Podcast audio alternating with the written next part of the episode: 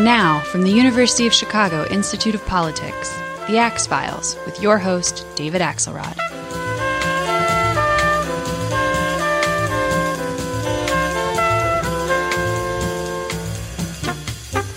The Department of Labor and the federal government has been, for years, a sleepy little backwater, until recently when Tom Perez came there as Secretary of Labor. Tom Perez, with a background in civil rights, the son of immigrants, and an engine that always runs on high, has taken on the big issue of our time, which is how do we get wages up? How do we reinvigorate the value of work using the tools that he has invested in him? And he has evangelical fervor about this project, as you will hear.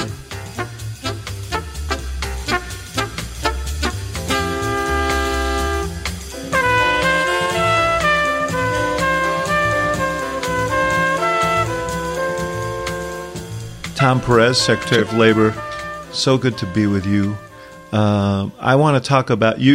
You've been, I think it's fair to say, an activist in your role, but I want to talk about how you got to be who you are before we talk about what you're doing. And you come from an immigrant family, absolutely. So talk to me a little bit about that. Tell me about your upbringing. My life, David, is the intersection of Buffalo, New York, and the Dominican Republic. My maternal grandfather was actually the ambassador from the Dominican Republic to the U.S. In the early 30s, and there was what turned out to be a very brutal dictator, Trujillo, yes. And once it became apparent that he was brutal, in the aftermath of a brutal execution of about 20,000 Haitians that he ordered, my grandfather spoke out and said, this person's terrible, and he was declared non grata. And so our family, my mom's family, got kicked out. My dad was part of the student activism movement. He left, came to the States. He was drafted as a legal immigrant, served with distinction in the U.S. Army. My parents met, got married, and after my dad got out of the Army in Georgia, he got a job at the VA hospital in the late 50s, and that brought them to Buffalo. When you're an immigrant family, politics is your lifeblood, because when your family's been uprooted by political upheaval, that's a big part of your life. And I remember growing up, politics was the currency in our family, and the experiences that my parents had, they taught my siblings, I'm the youngest of five, they taught all of us to make sure that we loved this country because it gave us opportunity and that we give back. And so actually all my siblings are doctors, and I had to promise never to be I had to promise never to be a plaintiff's personal injury lawyer, and I kept that promise. But people often ask me, why didn't you become a doctor? And I think part of it is the fact that I was 12 when my dad died, and I didn't really have the exposure to his professional life in the way that some of my siblings had. How did that shape you, losing your dad at such an early age? I lost my father at an early age as well. Right. Well, 1974 was the year my dad died. And if you had told me January of 74 that one of your parents was going to die, we would have all said it would have been my mother, because my mother had a series of chronic illnesses. She had major surgery January of that year. She was just recovering when my dad had his first heart attack on Easter Sunday of 1974. And unbeknownst to me, it was a very serious one, but they just said, don't worry about it, Tom. It's mild. He'll be fine. And then the end of June, he dropped dead in the basement of our house. And then after we got back from the funeral in the Dominican Republic, my mom got sick again. So she was in the hospital for a couple weeks. And I remember going to bed at night thinking, they were telling me, don't worry, Mom's going to be okay. And I remember thinking, fooled you once, shame on you. Fooled you twice, shame on me. So how frightening was that to think that you'd be alone at 12? Well, that was, I think, a big part of what motivates me and gives me kind of a sense of purpose and mission is that I don't take any day for granted. I mean, if you were to ask my team of folks that I work with, when does Tom get angry? And the answer would be when he feels like we're wasting time, because I think watching my dad die and then my mom have a series of chronic illnesses gave me that sort of fierce urgency of now. And you know, yesterday is history, tomorrow's a mystery, today is a gift. That's why we call it the present. And that's sort of how I've been trying to live my life. Do you? I noticed that you worked on a garbage truck when you were trying to. Were you trying? Yep. Were you putting yourself through school? Yeah, or? I mean, I was. I never met him, but my favorite senator growing up was Claiborne Pell because. Pell Grants and getting jobs. Not a guy who ever worked on a garbage truck. He did a little better than that. I actually went to school at Brown in Rhode Island, and he was definitely different SES than me. Yeah. And but you know what? The thing I loved about Buffalo was Buffalo taught me the value of hard work. You know, my surrogate father growing up after my dad died was a guy who had a ninth grade education. He was the wisest man I ever met, and he really led me to believe that there's often... What did he do? He was a teamster. Mm-hmm. And after the economy hollowed out in Buffalo, he lost his home. He worked at our gas station at the corner of our street, pumping gas. He did anything he could do to feed the kids. And he was just a remarkable person. And... my dad died June 29, 1974. He died June 29, 2008. And my surrogate mother, his wife, died June 29, 2013. And you'll never be able to persuade me, David, that that was a coincidence because those were three remarkably meaningful people in my life. And they taught me the value of hard work and working on the back of a trash truck or picking up golf balls, which is another thing I did, or working at Sears. I always tell my kids and I always tell students that I've had the privilege of working with, whatever job you have, do your best at it. Give 100%. That's what you got to do. And growing up in Buffalo taught me the value of hard work. It's a city that has taken a number of punches, and they get up. And so I feel like I've taken a few punches personally and just some of our family's challenges. Although, frankly, I had such a good community in Buffalo, I always felt like I was a millionaire because I had so many parents around and other folks. You know, when I went to a Jesuit high school in Buffalo, and you know, whenever the father-son breakfast came around, there were always five dads who said, "Hey, come with us." So I didn't know I was anything less than, you know, the wealthiest guy on the face of the earth. You went to law school. You became a lawyer. I saw somewhere that you clerked for Ed Meese in the Justice Department. I did. Ed Meese being Ronald Reagan's attorney general, very close to him. Well, and one of my memories, two stories about that very quickly. One of my memories that summer was we had an opportunity to meet him, and the person coordinating it before all the summer clerks walked in said, wagging her finger at us, "There will be no booing of the attorney general." Now, she didn't have to tell us that because, you know what, I had a great respect for the institution of the Justice Department. And I actually I got hired as a career person I was hired in 1988 when at the end of the Reagan administration, I came on under Dick Thornburgh, who has since become a friend and a mentor. He and Ginny, as you know, were remarkably...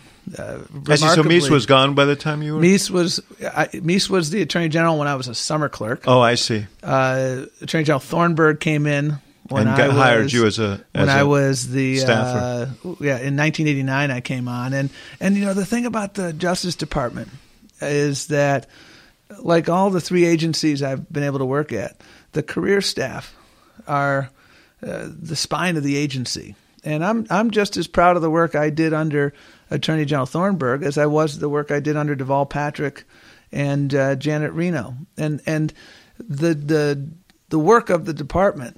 So much of it was and should have been apolitical. And when I came back to run the Civil Rights Division in 2009, the biggest tragedy was that in the Bush administration, they so politicized it that my predecessor was recommended for a criminal prosecution by the IG. They violated all sorts of principles of governance that had been in place from Republican and Democratic administrations for literally decades. I mean, they kept a file on applicants and you know, who they were donating to in political campaigns. Do you? I want to talk further about this, but I want to stay a little bit sequential because you also ran for office in the early 2000s, I guess. I did. Right? I did. And you served in a local government position in Montgomery County, Maryland. Yep. And you were a county council member. What possessed you to go from being a career lawyer from serving in the Justice Department to running for a local office? Sure. A couple intermediate steps there. In the mid-90s, I had started out as a career person. I then had the privilege of working on Capitol Hill in 95 on a detail for Senator Kennedy. Mm-hmm. At the end of my 2+ years there, I was offered a job being the number 2 person in the Civil Rights Division, which required me to give up my civil service protection. So I became a non-career person, and I did that for a little over a year, and it was an unmitigated privilege. And then I got the opportunity to work at the Department of Health and Human Services for the last 2 years of the administration as the head of the Office for Civil Rights. And then on January 20th, 2001, at about noon, I became unemployed. And for me, life has always been the search for how do you make the biggest difference in the world. And I always believe that life is a chapter book, and timing is everything. And 2002 was the perfect time for a progressive Democrat to be in local government because it was a tough time to be a progressive in Washington, D.C. In 2002, Maryland elected its first governor since Spiro Agnew, who was Republican. And local government, where I was serving, was a remarkable opportunity to make a difference. And we have a richly diverse community, and I represented the most diverse part of a diverse county. And the work that we were able to do to help vulnerable people in our schools, vulnerable people get access to health care, the bread and butter of local government. I always say that local government is the most vital level of government because it's closest to people, and it's and you're dealing with quality of life issues that are really determinative of people's lives. So, what did you learn from all that? Well, you can't afford to be ideological in local government, and the person who turned out to be probably one of my closest, if not my closest, ally on the council was our lone Republican. A guy named Howie Dennis, who to this day is a good friend. And that's because we understood that the definition of service is moving the ball down the field. And we got so much done together. And I look at a hospital that I drive past with regularity. It delivers more babies by a factor of 2 than any hospital in Maryland, Holy Cross Hospital. And there's a remarkable partnership between county government and the hospital, wherein immigrant women, most of whom are undocumented, get access to free prenatal care. And that is such a sensible policy because when somebody is pregnant, she needs that care. And we invested money as a county, and the state, the hospital invested money, and then we got emergency Medicaid funds for labor and delivery. And I'm proud of that because when you are expecting a child, you should be treated with dignity, period, end of story, no other questions asked. And that's what we did. You ran for Attorney General and lost, and then you became Secretary of Labor in Maryland. I'm interested, the two big areas that you've worked have been civil rights and labor. Tell me how they, in your view, kind of live together, those two different disciplines that you've been so deeply involved in? Well, those two disciplines are all about opportunity, and those two disciplines came together in the March on Washington, which was both a march for labor rights and a march for civil rights.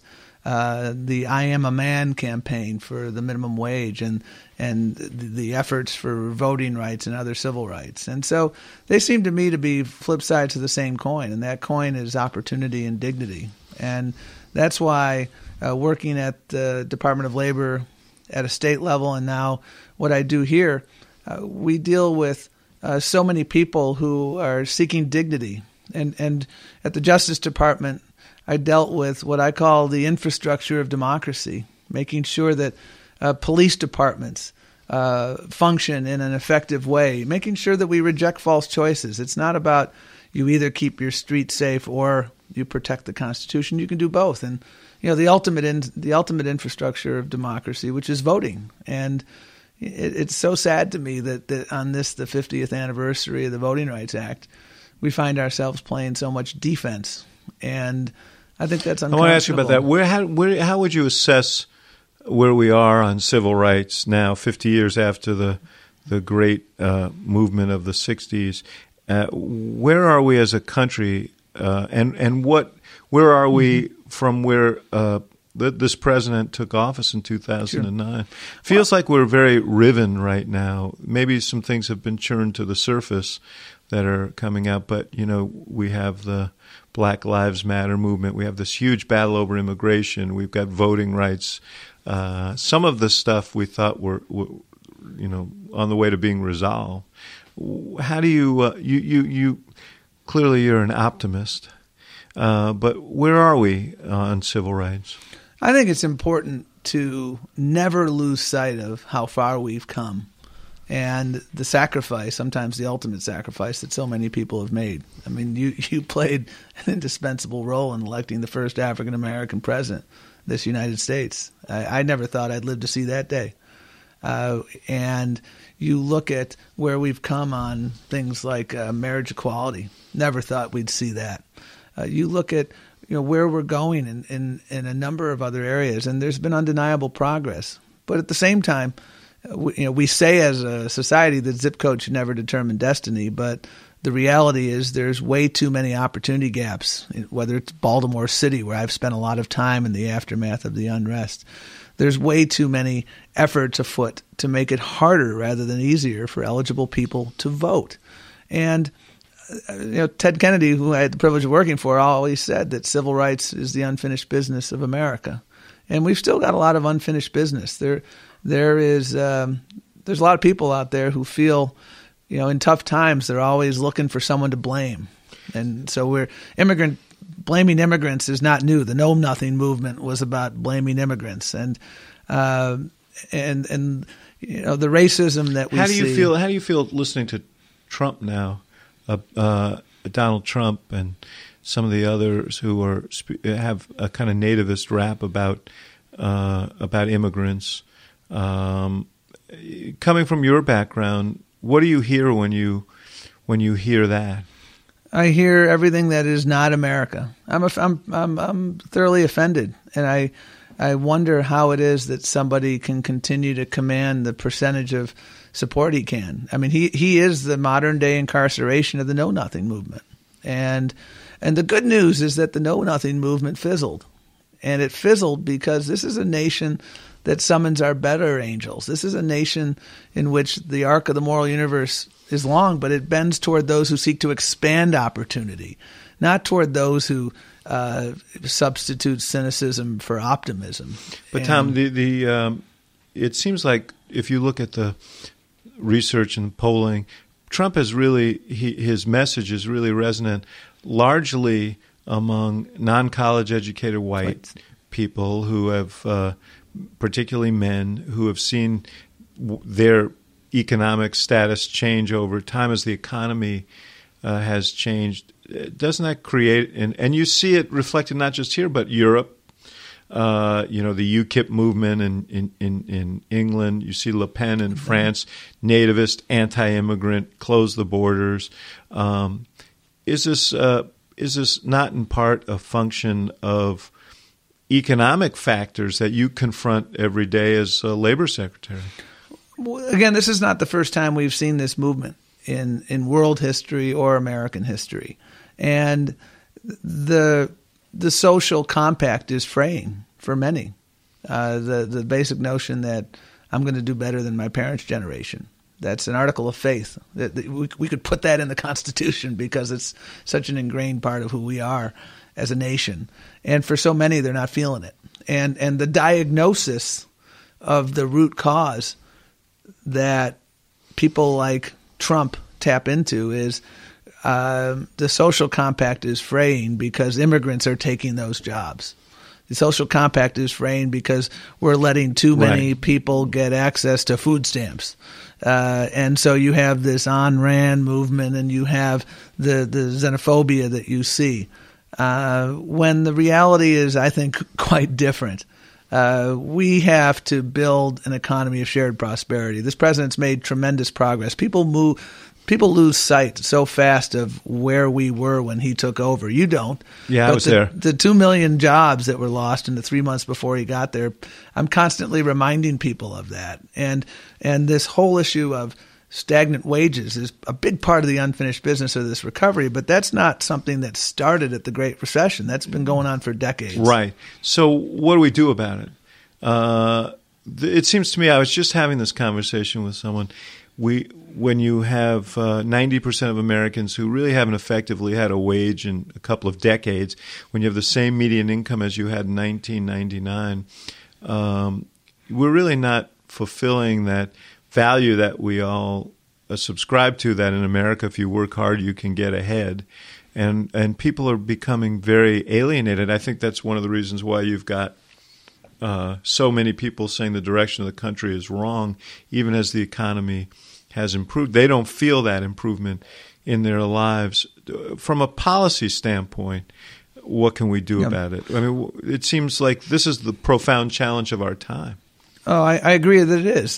Building shared prosperity, making sure that this rising tide lifts all the boats and not the yachts exclusively, that's what gets me out of bed in the morning. And it seems to me the prescriptions are there are a lot of things we need to do. And we're doing a number of these at the Department of Labor. And one of the reasons I love working there is because we're at the center of so much of what the president's trying to do. I have to say, your enthusiasm is clear. When you mention the Department of Labor to people, I don't think they think of it as in the last so many years thought of it as a kind of hotbed of problem solving. They think of it more as a place that tells you what the unemployment reports are and so on. Well, we're the Department of Opportunity, and what we're trying to do every day is swing the bat on behalf of working people, and here's how we do it. We have a proposal right now, a regulation that would help people who make overtime. When I was a kid growing up, David, in Buffalo, if my friend's dad or mom was a manager, that meant they were in the middle class. But the rules were changed and manipulated in the prior administration, and so what happened is the rules for governing eligibility for overtime were changed, and they were changed to give all the leverage to employers and take all the leverage from workers. So I meet people working 70, 80 hours a week and making $25,000 a year, which is basically the minimum wage. So we're working on that. The 2 million home health workers who were making sub-minimum wage, we closed a loophole in the Fair Labor Standards Act so that they can get minimum wage and overtime protections. And these are basically women of color who are working 80 hours a week and making $400 a week. That's not who we are as a nation. We're working on a retirement proposal. People think that when you go and get advice about how to invest that hard-earned 401k plan, that person has an obligation to put your best interest first. Some do, and most don't have that obligation. And literally tens of billions of dollars of money that should be in consumers' pockets is being lost. That's what we're doing at the Department of Labor, making sure that we are helping folks. And then finally, one of the best ways to get ahead in life is to upskill. And there is, a silent movement that we are helping to build to help people get the skills they need for the 21st century. That's how we can help lift wages. I actually, when I was at the White House, my thought was that the Departments of Labor and Education should be merged because their missions are very much the same. And education and training is integral to lifting wages and building the labor force and so on. As you can imagine, there wasn't a lot of enthusiasm in Washington for anything that would cause two bureaucracies, as it were, to merge. But aren't they deeply related, education and labor and wage growth and so on? Absolutely. I mean, my parents always taught me education. Not asking you to disband your department. Yeah. Well, thank you. I thought you were asking Arnie to disband his. Well, he'd probably be willing since he's leaving in a few months, in a few weeks. Well, here's the reality. We work closer together than ever before. And here's an example. The Workforce Innovation and Opportunity Act was the reauthorization of all the workforce programs. Half of that law is administered by the Labor Department and half is administered by the Education Department. And now we require states to submit a joint plan. In the old days, we were stovepiped. And so, you know, people don't have a disability. They don't have a disability problem that's a DOJ problem or a DOL problem or a HUD problem or an education problem. They have a challenge. I need a better job. I have a disability and I need help. And so our job is to implode stovepipes and build one big sandbox to make sure that there's no wrong door for any person coming in. That's what making government work is about. And the thing that I love about my job, David, is I did this workforce stuff at a local level and I did this workforce stuff at a state level. And actually, the question that you asked about combining education and workforce, we actually did that in Maryland because I looked at what was happening. Great minds think alike. And we did that because I looked at the Workforce Investment Act and I said, why is it being administered by two state agencies? And the answer was because that's how it's done at a federal level, to which I said, well, if there's dysfunction at a federal level, does that mean we have to mimic dysfunction at a state level? And so we combined the two at a state level, and I think we're better for it because it's easier to serve people. Well, you should leave a strongly worded memo on this when you leave in 2017. I'll tell him that Axelrod sent me. Yeah, that's fine. That'll get you a long way. Yeah. Labor unions, you mentioned the civil rights movement. Labor movement very much funded in the civil rights movement. And back in that day, and certainly in the 50s, large numbers of Americans belong to labor unions. Today, that number is in the single digits. What has that meant? First of all, what happened? And secondly, what has that meant in terms of wages and quality of life for folks in this country? Well, I think labor unions brought us the middle class, and collective bargaining brought us the middle class. And when you look at the strength of the middle class, you start with the post-war period.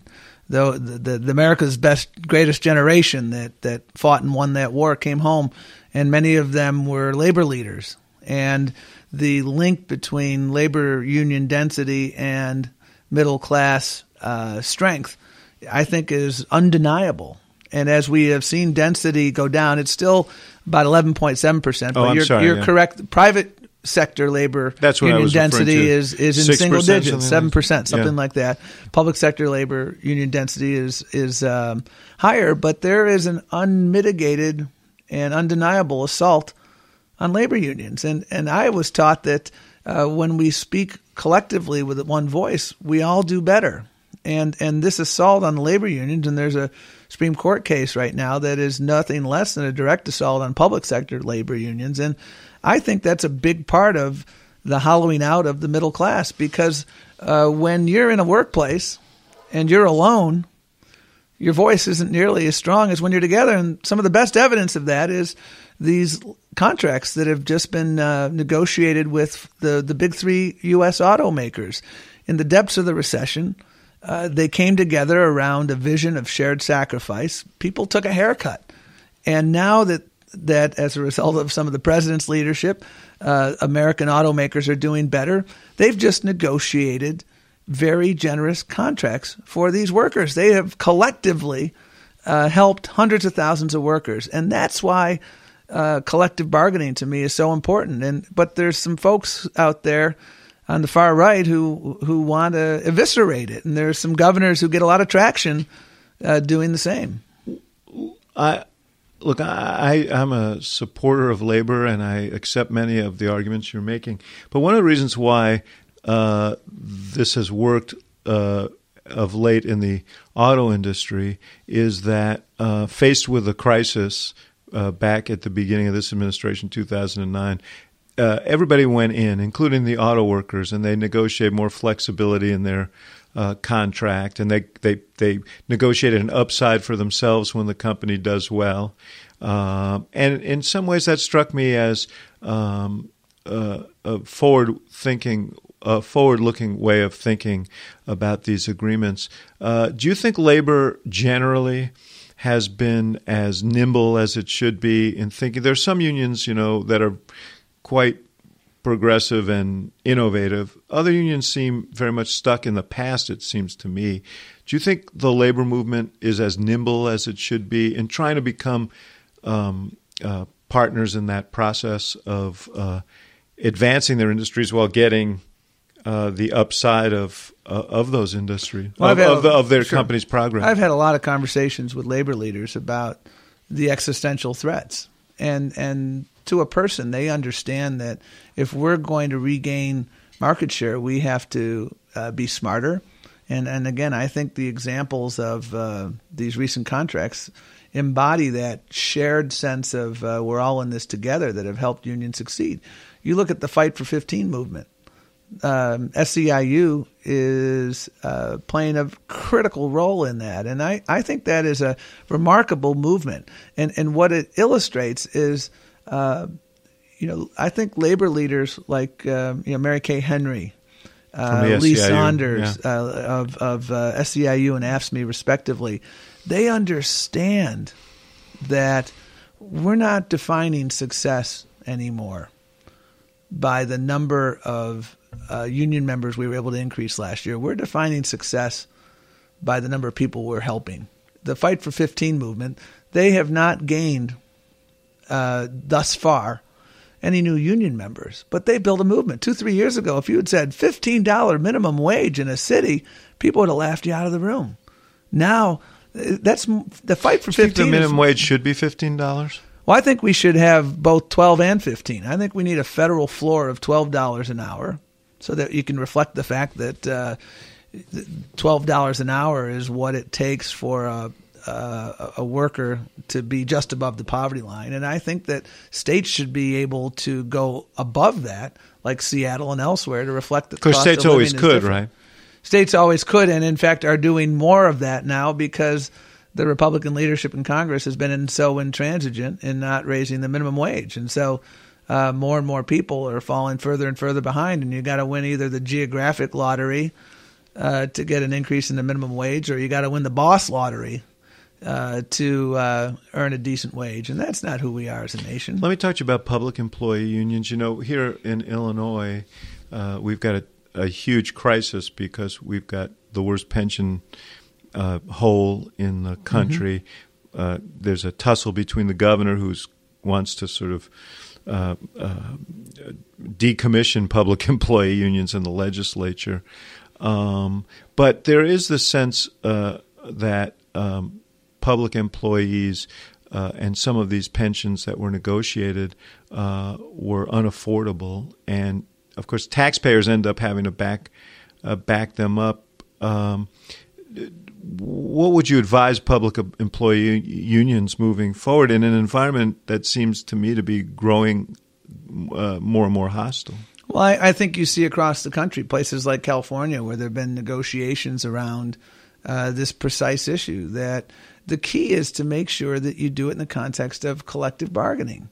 And what I see in a number of states is efforts by Republican governors, some, I don't want to paint with an unduly broad brush, but all the ones doing it are Republican, to use this issue as a wedge to achieve what their real goal is, which is to eviscerate public sector labor unions. That is the real goal. That's the goal of this Supreme Court case, is to basically do away with this. And you know, we live in a nation right now where there are some folks who think that the Gilded Age was a golden age, and they think that if I blow out my neighbor's candle, it's going to make my candle shine brighter. And I don't believe that if my neighbor, the school teacher, if I manage to hollow out his or her pension, that, you know, I don't have a pension, but that doesn't make me feel any better. I think the solution to that is to help lift wages and prosperity for everyone, so that we can all enjoy that basic pillar of the middle class, because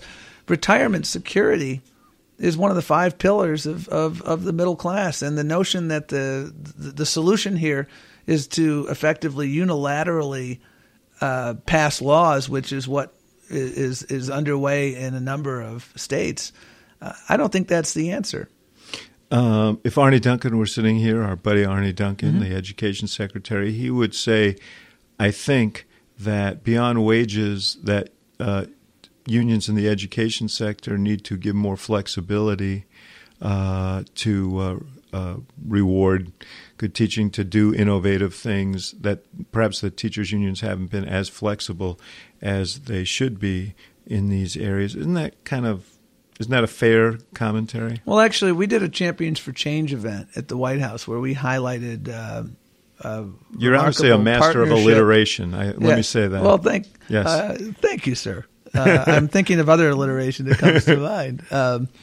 But one of the partnerships that we brought together there at that event was the Montgomery County, where I grew up and served, the teachers' union there, and the school system.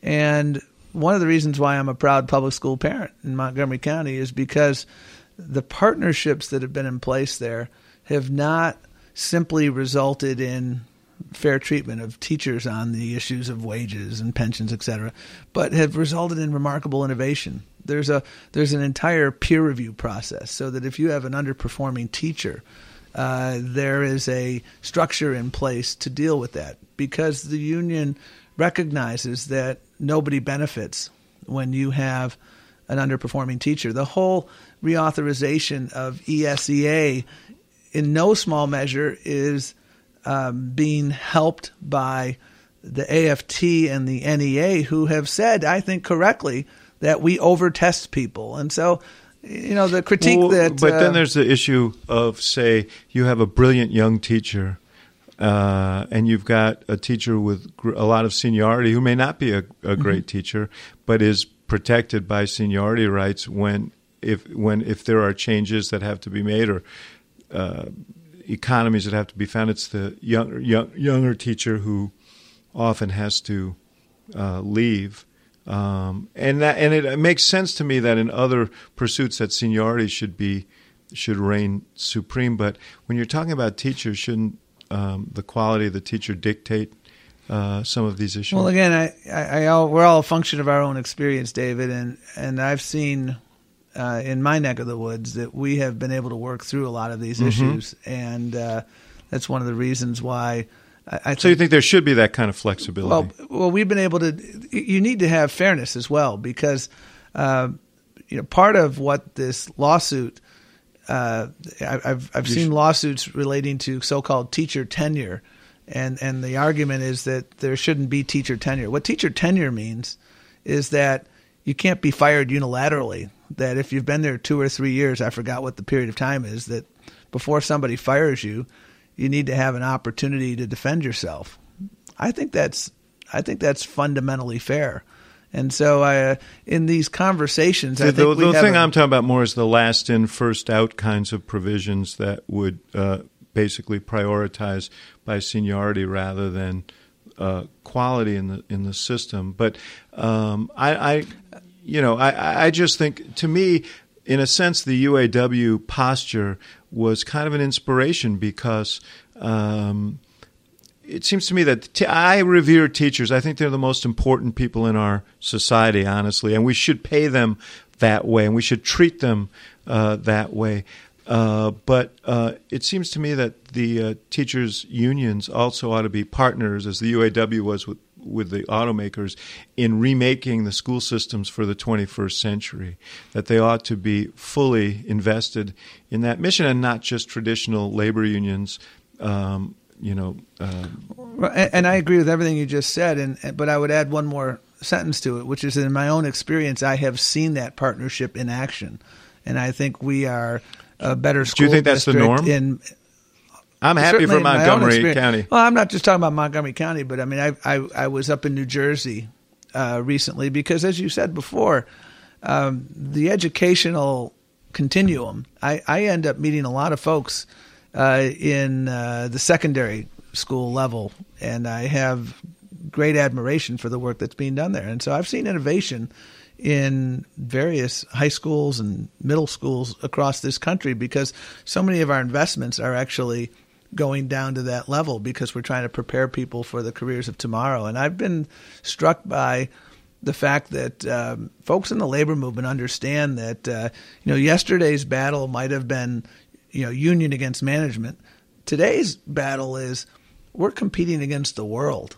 I'm proud of the fact that Maryland has one of the highest ratings on K-12 education. But you know what? I'm not resting on my laurels because I'm not comparing Maryland to New Jersey.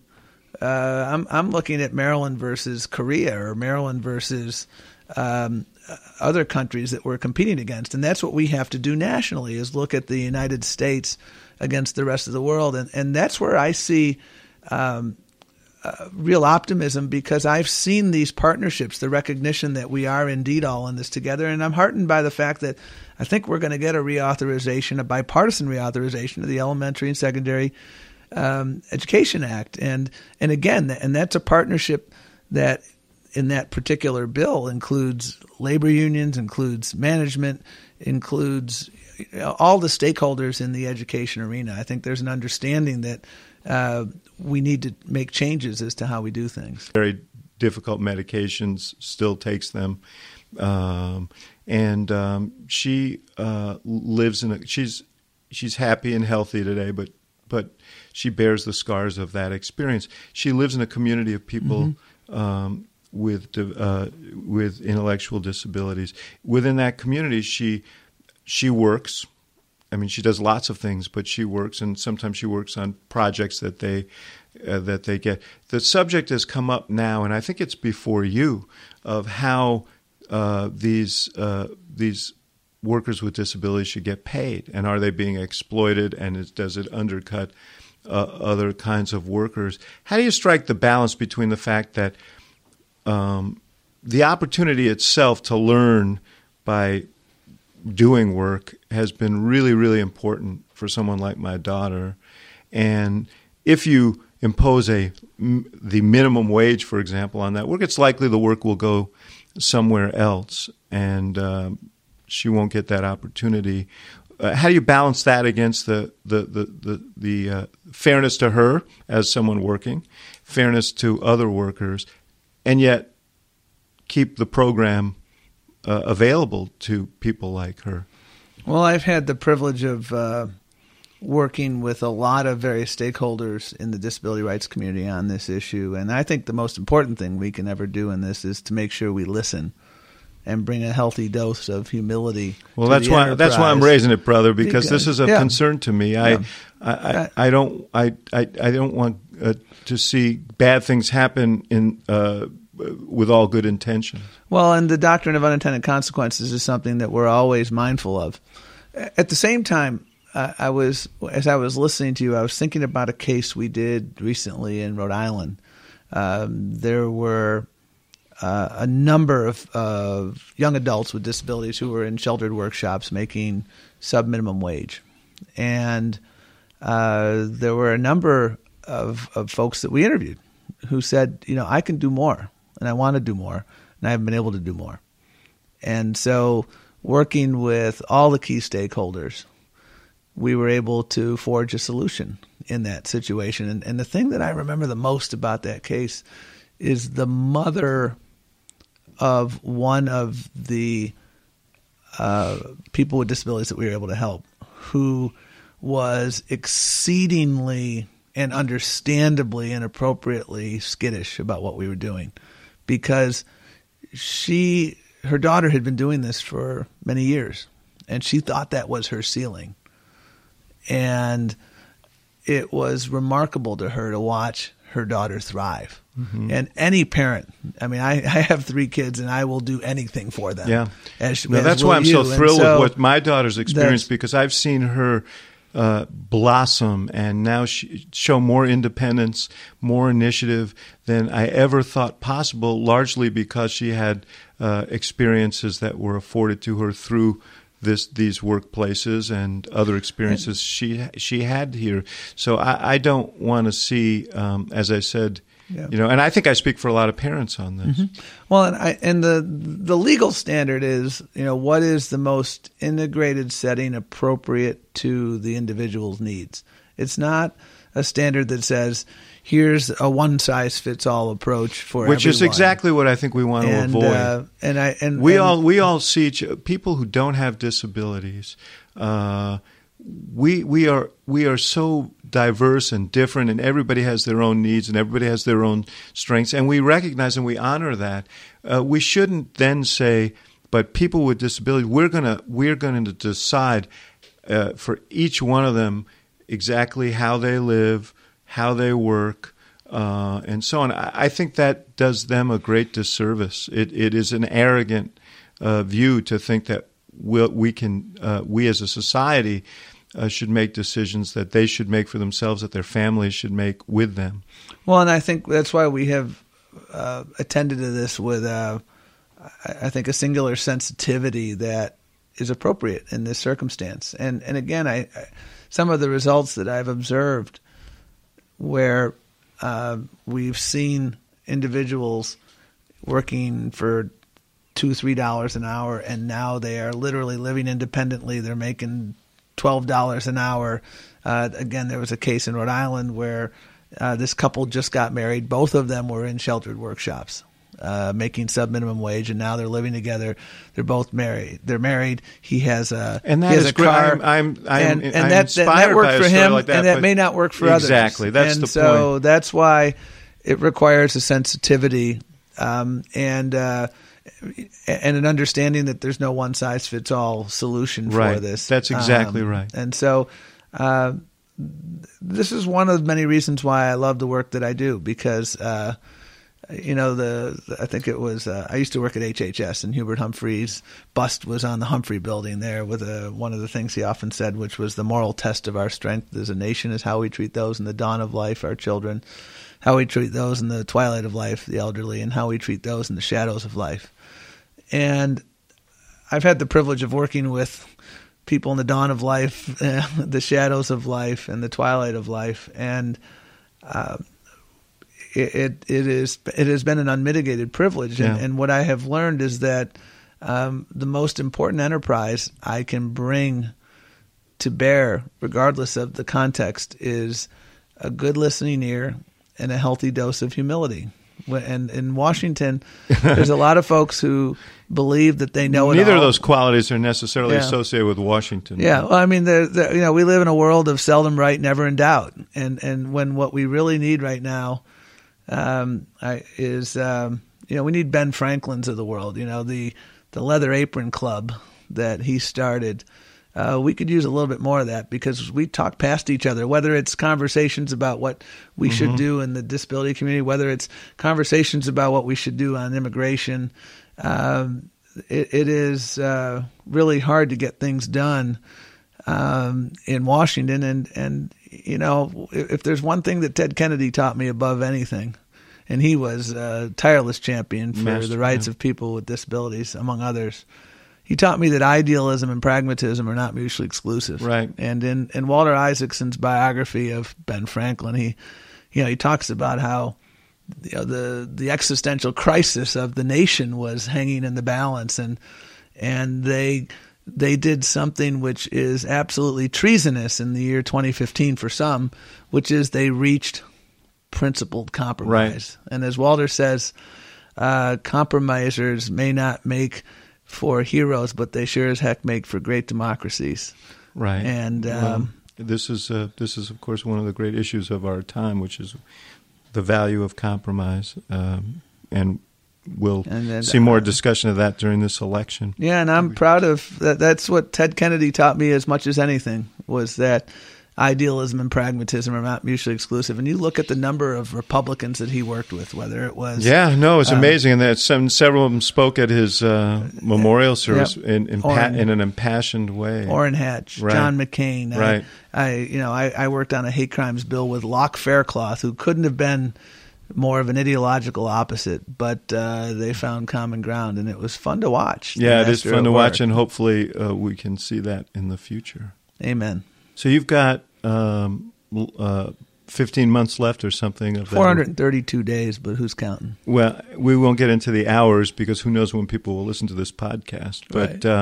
But what do you do next? What does Tom Perez do next when you leave this job? Well, I'll be honest with you. I focus very little on that question because I feel like if I go out for a 2-hour lunch with David Axelrod to talk about my future, that's 2 hours I can't get back. And by the way, I do want to go out for a 2-hour lunch someday with David Axelrod. We should go to Manny's, my favorite deli in Chicago. That's works. I always have the most provocative discussions, the most productive discussions there over a corned beef sandwich. Yeah. Well, it works for me. Okay. I always. But you see yourself running for office in the future. You did that once. Do you? How? I presume that you're not just going to. You're relatively young, especially compared to the average age of politicians in Washington these days. Do you see yourself active in the political arena when you leave here? I always want to make a difference. And there are many different ways in which you can make a difference. I've got 3 kids, 19, 17, and 13. In September, lots of college to pay for. As of September of 2016, I will have 2 children in college, and my expected sounds bill like the private practice of law, my friend, is in order for you. Our expected annual tuition bill will probably be between $110,000 and $125,000 for 1 year. Yeah, there's a problem for. The labor force now and in the future. Yes. Now, and my wife, who works with homeless people, and we both have modeled for our children, and we wouldn't trade anything we've done. But with the choices we have made in our career, the opportunity costs in terms of things we didn't do, I wouldn't trade it for anything in the world. But as I said before, I think that looking for the right job is a full-time job. And as long as we have the people that I meet who are looking to upskill, or the veteran who's out of work, or the person with a disability like the one I just met today in this conference I was at, who is counting on us to deliver for them, I feel like I need to give 24/7. I literally have a piece of paper on my desk that marks down every single day till the end. And it's not because I am trying to get out the door. It's because it goes back to the beginning of this conversation. I live my life with a sense of urgency. And I think the worst thing in the world you can waste is precious time. And so my singular focus is on making sure we take to the finish line a number of initiatives that we've put in place, all of which are designed to address the fundamental challenges of our time. And I'm proud of the fact that so much of what we're doing, whether it's paid leave, wage issues, investment in skills, that's what folks are talking about on the campaign trail, or at least that's what Democrats are talking about, because this is what keeps people up at night. I hope, and we should close on this note, but my fervent hope is that when the nominees are chosen, that this issue of how we make the value of work real and recognized in the future is the fundamental issue of the campaign, because it seems to me it goes right to the character of who we are as a country and what we believe in as Americans, that in America, if you work hard, you can get ahead. And I know that's the goal that you're working toward, and I really appreciate sitting with you today. Well, the dignity of work is what we're talking about. Yeah. And to end with a pun, it has been excellent being with you. Thank you. You're the first one to you're the first one on the Axe Files to use that. Thanks, Tom Perez. Thank you. Thank you for listening to the Axe Files. For more podcasts like this, subscribe to the Axe Files on iTunes. And for more programming from the University of Chicago Institute of Politics, visit politics.uchicago.edu.